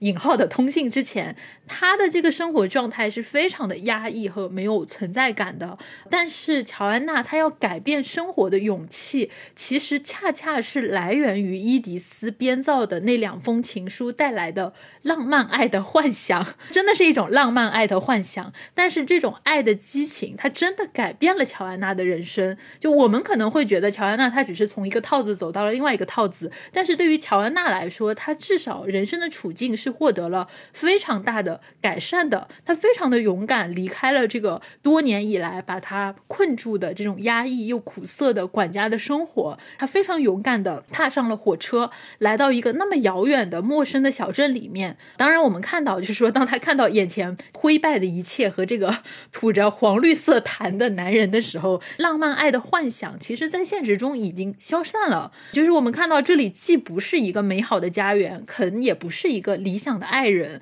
但是这个时候的乔安娜她迅速获得了她在这种困境里的掌控感。她身上甚至还穿着她打算用来结婚的礼裙，但是她已经开始挽起袖子去照顾肯了。这是一种非常强大的信念感，就是一种从浪漫爱的信念里面激发出来的信念感。我哪怕面对的一切它跟我想象的都不一样，我也要按照我的意图去开创我的新生活。而他的这种信念感实际上也改变了肯的生活。就我们发现在这个故事里面，肯完全是一个被动的工具人，他被动的接受了乔安娜出现在自己的生命里面，他被动的接受了乔安娜为自己打点和安排生活甚至是未来，他被动的成为了乔安娜实现自己浪漫爱幻想和生活理想的一个环节。我们会看到肯他真的是一个很点的懒惰的男人，他是一个不会去思考为什么的人，他只需要等待和接受生活和女人给自己带来的馈赠就可以了。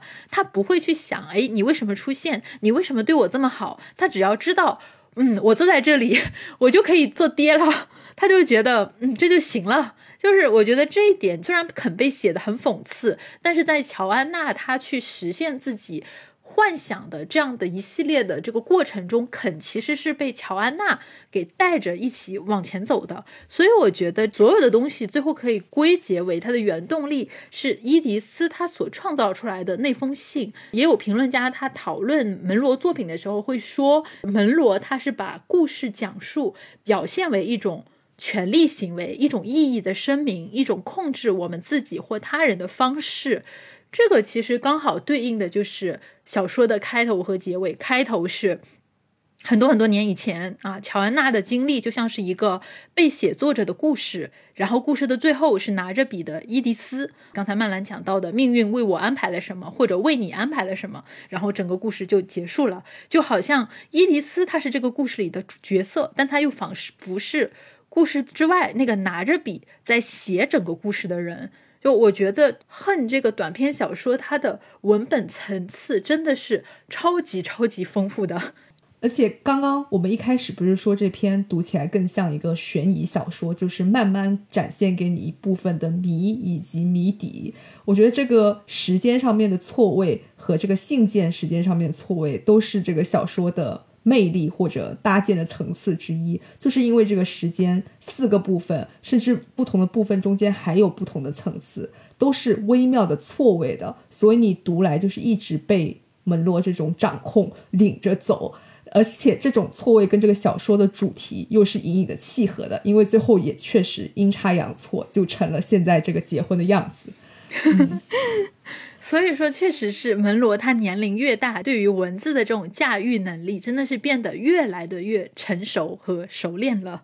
好，那我们关于恨的这个故事就分享到这里，我们剩下的时间啊，就跟大家来分享另外一个故事，就是这个短篇小说集里面应该是放在第二个的浮桥。这个故事是曼兰之前说是说印象是非常深刻的一个故事啊。那曼兰能跟大家先说一下为什么你会想要呃选择这个故事来跟大家分享？其实这个没办法抛开文本讲，但是对我来说印象最深刻的就是我读了这本集子读了三遍。如果你问我说你能回想起哪个场景，我最能回想起的就是浮桥这个短篇小说的结尾的那个场景，因为那个场景这才是我读这本集子定义中的 happy ending。 好，那么接下来啊，我们请曼兰然后跟大家介绍一下这个故事大概是什么样子的。我觉得这篇小说的开头依然非常像一个童话，或者说是童话的反面。童话写的是 once upon a time， 然后门罗写的是 one time she had left him， 她曾经离开过他。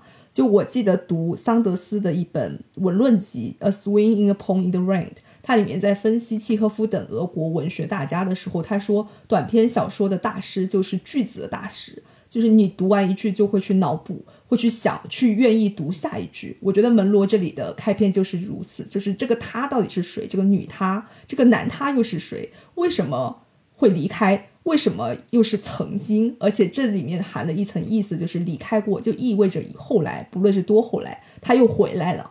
然后你会读这个句子的时候抱着一些预设去读下一句，下一句竟然是离开的直接原因其实不值一提。既然有直接原因，我觉得读到这里聪明的读者应该就会知道肯定有间接原因，压死你的最后一根稻草之前应该有很多很多的稻草，其他间接的隐晦的旷日持久的原因逼迫这个女叙事者，这个女主角曾经离开他。接下来门罗呈现给读者的是主人公吉妮日常中的一幕，或许是在旁人甚至他后来自己回望当初时只觉得不值一提的一幕，但是在那一刻就让他无法忍受。这一幕门罗只写了一句话，就是这个男他匆忙地吞下基尼刚刚烤好的姜汁蛋糕，而那本来是那天晚上聚会后准备做甜点的。我觉得这里面有两个词非常的有意思，一个是 just， 一个是 intended。 这个蛋糕是基尼刚刚烤好的，而且他本来是打算拿来当聚会甜点的，但是他的辛劳，他的意愿，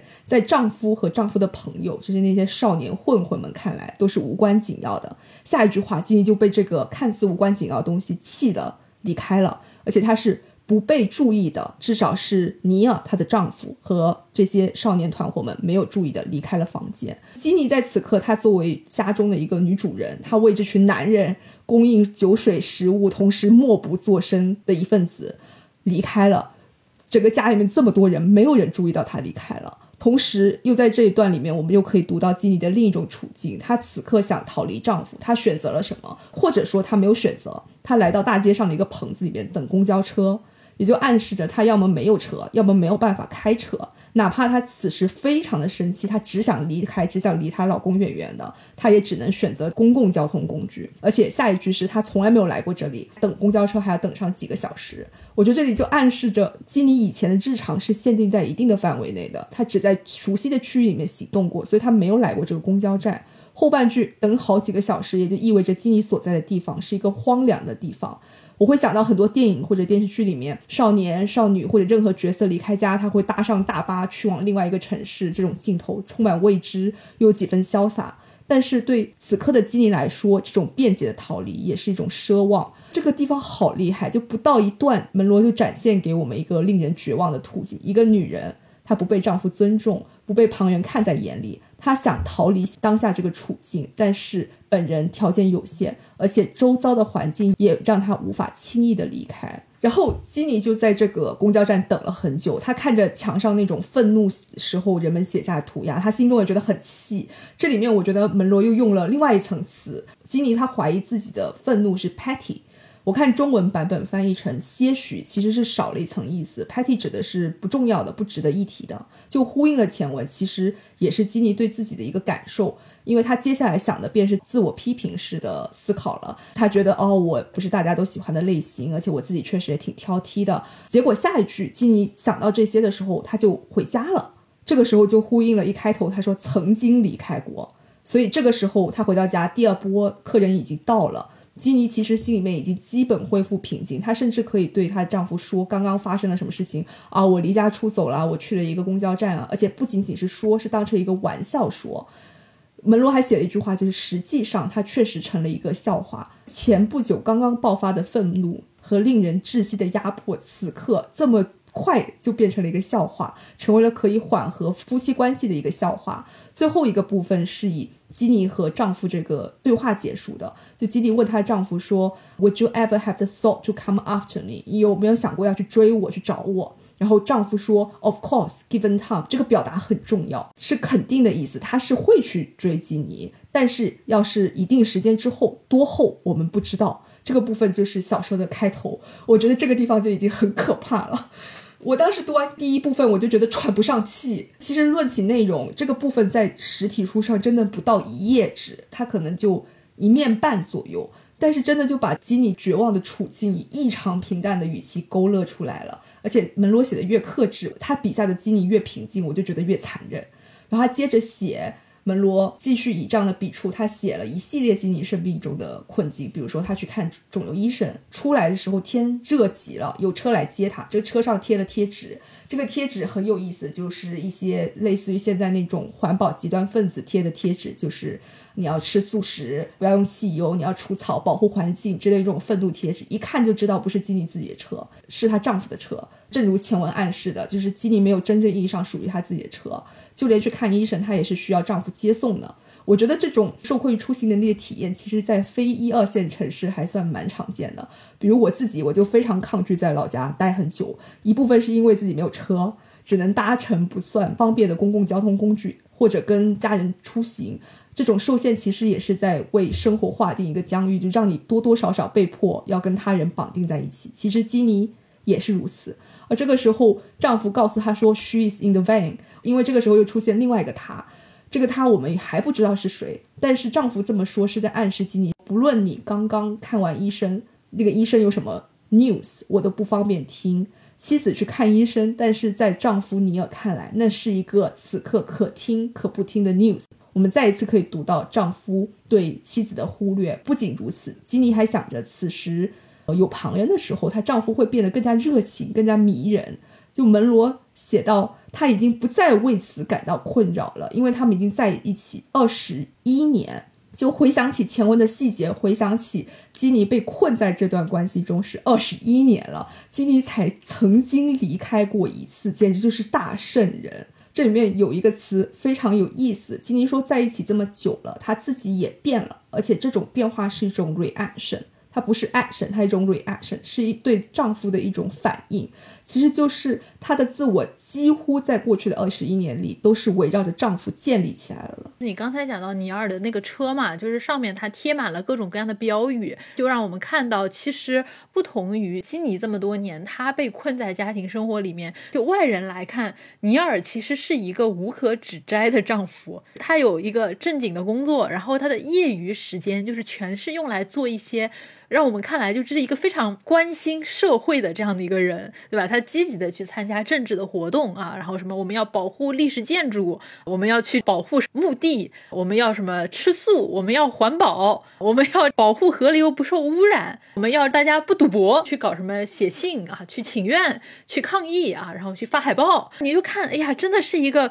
非常有社会热情的这样的一个社会活动家的这样的一个形象。你就在这样的一个情况里面，你就觉得哇，基尼的这个处境就更窒息了，因为在尼尔的这种事业这样的一个正面的形象背后，他其实消耗的是基尼的生命。但是你不能抱怨，因为你的丈夫在所有人的眼里都是一个非常正面的、非常正义凛然的这样的一个积极的社会活动者，他所感受到那种苦闷其实就更缺少了能够说出来的正当性。你的丈夫都做了这么多了，你还有什么好说的呢？你丈夫是个这么正派的人了，你怎么还能抱怨呢？这样子的一种重重的压力挤压着他的生存处境，其实还蛮像我们最近看到的，就是那篇文章在网上传了很久的，就那谁死了，然后他老婆不是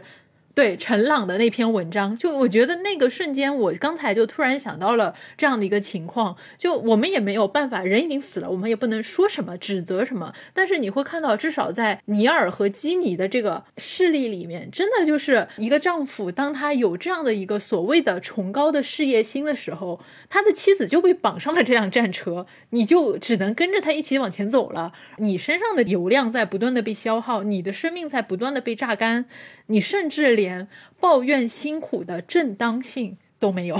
对，我也是昨天或者前天看到那个文章的时候，我马上就联想到了这个小说。我觉得两者是互通的，这个丈夫尼尔关心天下人天下事，唯独不关心自己的妻子。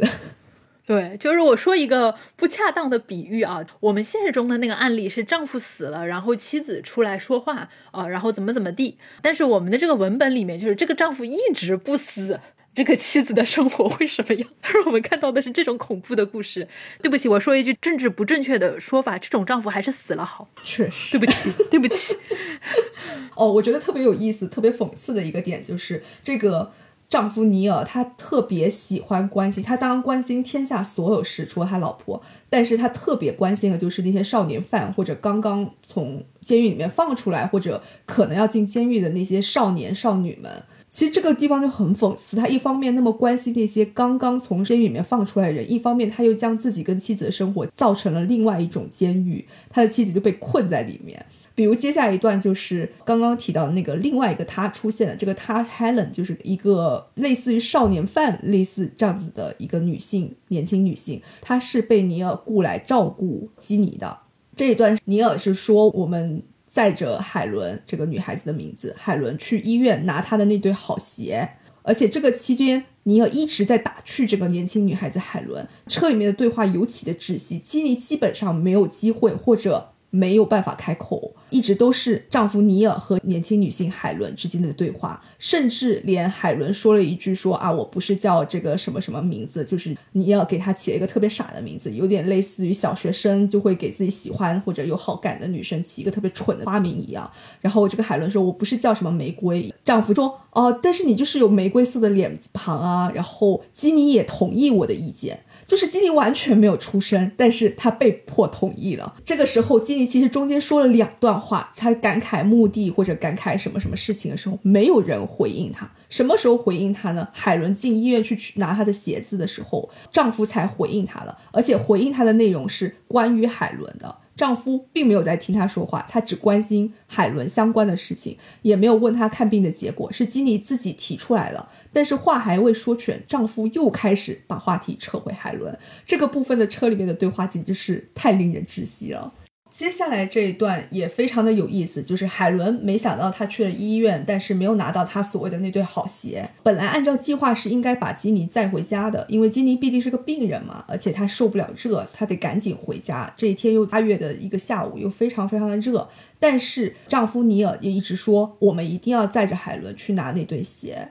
而且海伦还说哦，我不想麻烦任何人，就不用了，我不会告诉你地址的。但是丈夫尼尔就一直纠缠，就是我们就是要去，不然我们就在城里面转圈。大概是这样一种语气。最后海伦才同意说啊，那行，那我们去吧。结果去到的是一个农场，这个农场里面的这对夫妇就一看到他们家也算是他们亲戚的雇主，所以就出来打招呼，然后就说啊，你快点进去，我们家里面还有那个辣酱汤 chili， 你赶紧进去吃一点，这外面太晒了，你去喝一点。就没有想过说这个病人可不可以吃这些东西，完全没有想过。后来确实也是提到了说基尼试着吃一个苹果，因为他想看看自己有没有胃口，所以他连苹果都吃不下去，更遑论这么辣这么这么咸的东西。而且这个部分这对夫妇是先向基尼打招呼说啊，你就是那个生了病的身体不好的女士吧。基尼说啊，我其实身体还行，然后他就邀请他们进去。这个时候其实他说话的对象还是基尼，但是尼尔插了进来说我们马上就走。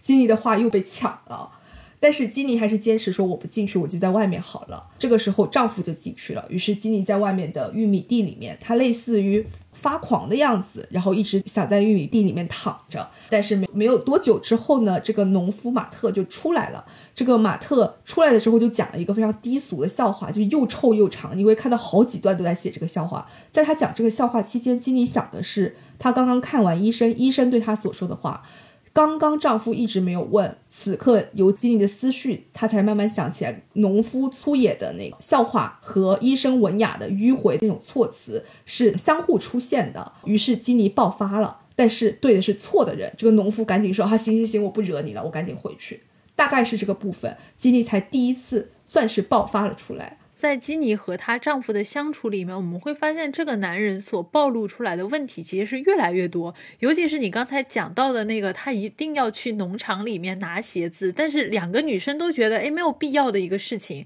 他就一定说哎就是你们不答应我就在这里绕圈。这是一个非常幼稚的行为，就是一个非常幼稚并且无能狂怒的行为，就让人觉得无法去理解 what 你一个中年男的为什么会这么的幼稚。你的妻子刚从医院里出来，坐在你的车上，车上还有一个陌生的女性，在你的妻子面前你不愿意装一下，但是在一个陌生的接下来会成为你妻子的照护者的陌生的女性面前你也不装一下。能够看到尼尔这个人确实是很知道看人下菜的，就我的妻子不值得我伪装，然后眼前这个即将成为我家仆人的年轻女孩，我也没有必要在她的面前做样子。她其实是尽情的在两个女性的面前去宣泄她作为男性的权威，真的非常的可怕。对，而且车还在她手里，方向盘还在她手里，你说不准她会干出什么疯狂的事来。后面其实也有提到这个农夫马特中途出来看基尼那一段，他有提到说哇，你丈夫在里面吃辣酱吃的可欢了，他可能是可馋辣酱了，我跟他提到我要出来看你，你看丈夫都没有提过要任何人或者他自己出来看基尼，是这个农夫说哇，我要出来看你。就是可见这个丈夫有多么的不在乎，他只在乎辣酱。接下来发生的是这个农夫因为基尼的爆发，基尼是这一次是真的受不了，他其实不是受不了这个笑话，也有一部分是，但不只是，他更受不了的是没有人在乎。他说了一句我受不了了，然后这个农夫马特以为基尼在对自己说话，他也退了回去，他说啊，那我不惹你了。于是基尼就一个人在外面。这个时候呢，基尼是遇上了一个刚刚回家骑自行车回来的小男孩，这个男孩他此时还不知道是谁。这个时候跟这个男孩之间他们才真正的第一次交谈，前文在车里面也好，在那个农场上也好，基尼所说的话都没有被人听见，或者说就没有人想跟他展开真正的对话。但是此时这个男孩的出现，真正的对话才第一次出现。然后这个男孩就说我要带你去看一个好地方，这个男孩带着他来到一个很黑而且没有人走过的路。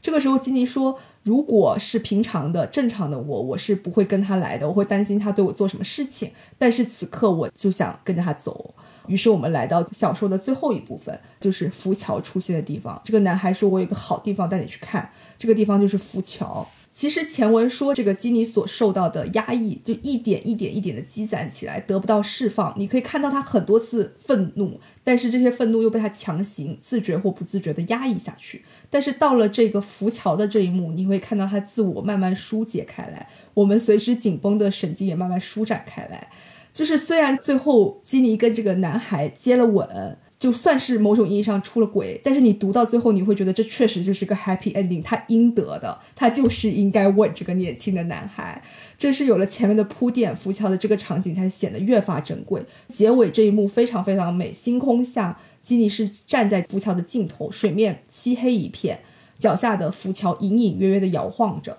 我觉得这也是对一开头的那个公交站那一幕的某种回应，就那个时候他也是在逃离的边缘，他的人生不安定甚至岌岌可危，但是基尼那时候选择了回归自己稳定的日常生活，没有搭上公交车离开，但是结尾他选择跟随一个陌生的他不认识的男孩，走一条没有走过的路，踏上一架并不安定的浮桥，去感受脚下的溪水流过，他开始接受这种不安定的状态。对，确实是这个样子，因为他关于那一段浮桥的描写也是我到后来印象非常深刻的一个地方，就是他前面那些大段大段的铺垫，其实读的我脑壳非常的疼，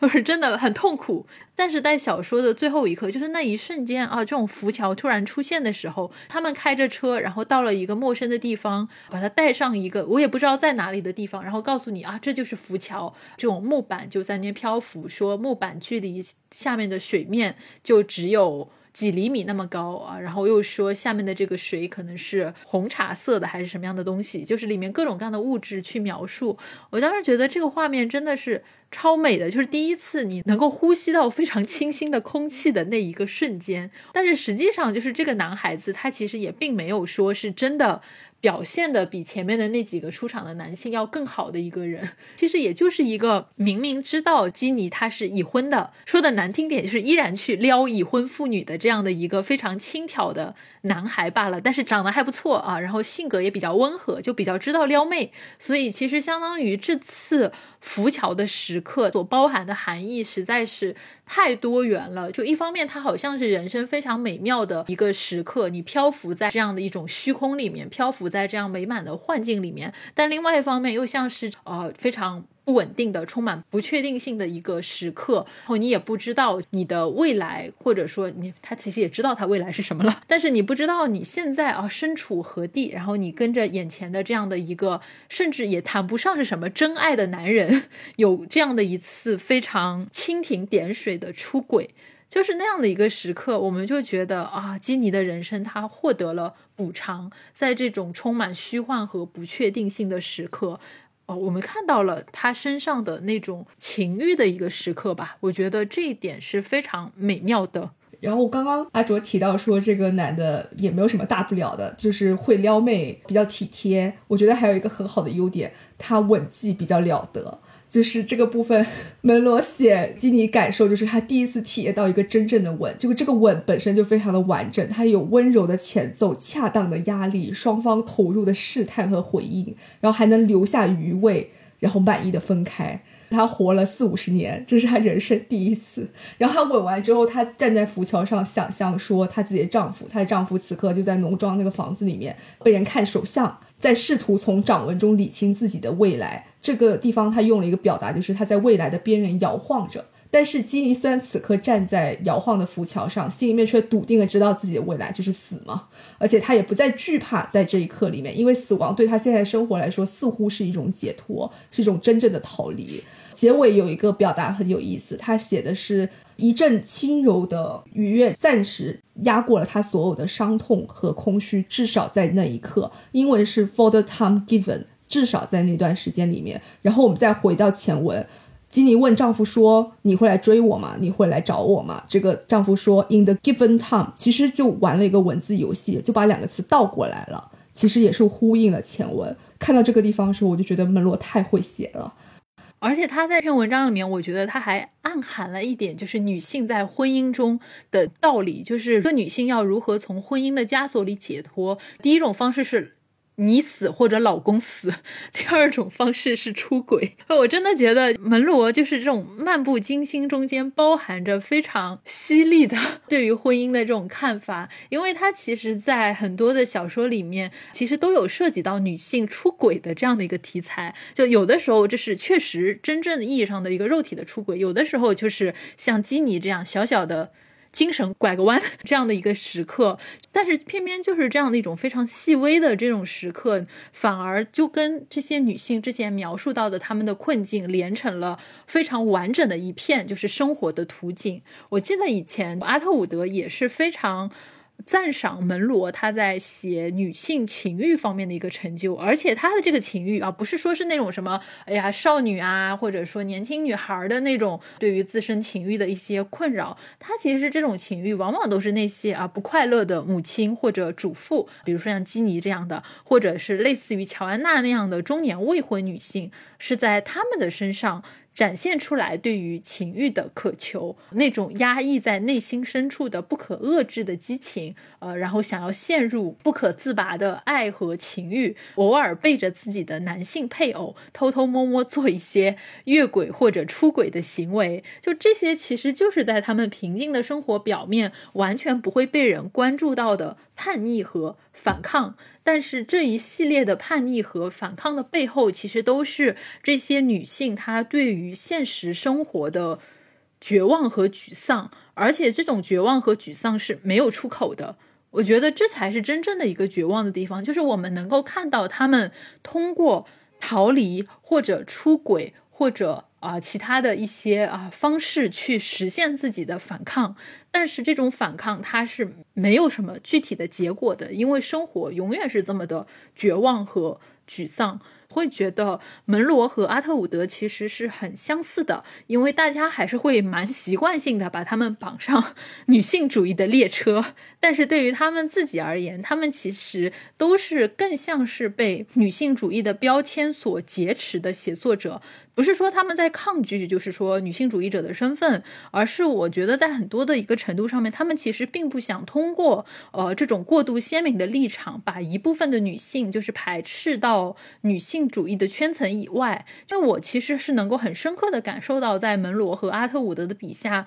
他们对于女性的普遍处境是有一种非常深刻的关怀和理解的，尤其是门罗笔下的那些女性，不快乐的母亲和已婚女性，门罗其实是在专注的去写他们的困境，反反复复的去写在这种既定的已经无法挣脱的家庭和婚姻的困境里面，他们不可能像所谓的女性主义者一样去反抗去叛逆，甚至连离婚的选择几乎都是不可能的，那么他们就活该被所谓的先锋和独立的女性主义群体所抛弃吗？这个其实是一个非常残忍的命题。因为我记得在阿特伍德他写猫眼的时候，就是那个主角伊莱恩，他在自己的中年时期迎来了第二波女权的浪潮，那他就去跟其他的女性一起去参加活动，但是他觉得不舒服，很快他就没有继续参加活动了，因为作为一个已婚妇女，他感受到了这个群体对他的审视和指责，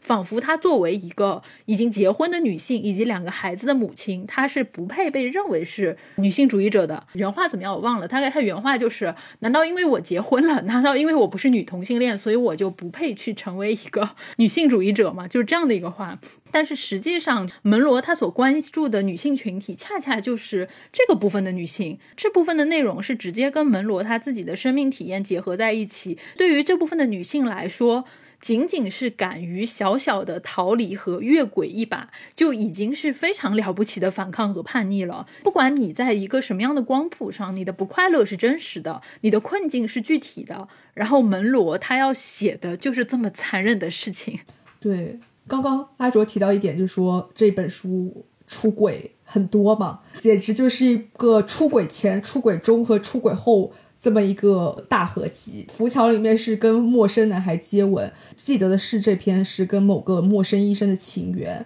还有一些直接是夫妻双双把鬼出，比如熊虫山上来这一篇。我觉得门罗笔下的男性出轨，至少在熊这一类作品中，男性出轨的原因是他们选择太多了。这篇文章中有提到说，这个男教授他有很多女学生就这么仰望着他，他很难选择不出轨，在他的处境里面他是怎么觉得的。而女性出轨往往在于没有选择，她没有办法逃离，没有办法复仇，所以她只能选择出轨。而且更绝望的是，她往往选择了回归回归自己平常的生活，因为确实无处可逃无处可去，逃离对他们来说就是一种生存状态。嗯，哎，我甚至觉得虽然我们之前节目聊逃离还不过就是两年前的事情，但是我在阅读门罗这个事情上的心态好像已经完全不一样了。对，非常值得重读的作家，就是会读得很累，感觉太多细节了。哎，说起来我们今天下午聊的时候你说还想吐槽一下这个门罗这边的翻译，我们好像还没聊过这个问题。对，你之前还跟我在那边说哎，读得很痛苦，为什么呢？首先就是有蛮多的错译，至少我看的是那个译林的中文译本，就虽然我自己看的是原版，但是今天为了上节目我就想用中文说会更加简单一点，但是很多地方我一看就发现译错了。比如我刚刚提到那个 Patty，就是那个 petty outrage， 它译成些许，其实我就觉得不是特别的贴，就如果些许的话就没有那种不重要不值一提的意思了。它那个黄色笑话翻的也挺嗯，有点莫名其妙的感觉吧。那个、那对，我不知道那个传家之物的那个版本里面的呃恨这个故事会不会翻的好一些，因为我没有那个译本，所以我没办法评判，但是至少从我读的这个译林的译本来说还挺奇怪的。还有黄色笑话那里也是，然后包括医生的诊断那个部分也是，我完全看不懂这个中文。看来故事明显缩水了。当然我们希望的东西是我们始料不及的，我不是指战斗结束了，只是想说这是对我们有利的一个信号。这是啥呀？这是让人完全看不懂。这个医生说的其实是这个肿瘤缩水了，这是我们始料未及的，但是我并不是说抗癌这场战斗结束了，但是是一个有利的迹象，就类似于这样子，他就把它翻成故事明显缩水了，就让人不知道是啥，类似于这种，就是本来就已经很难读的一个故事，已经被翻译的更加的不知所云了。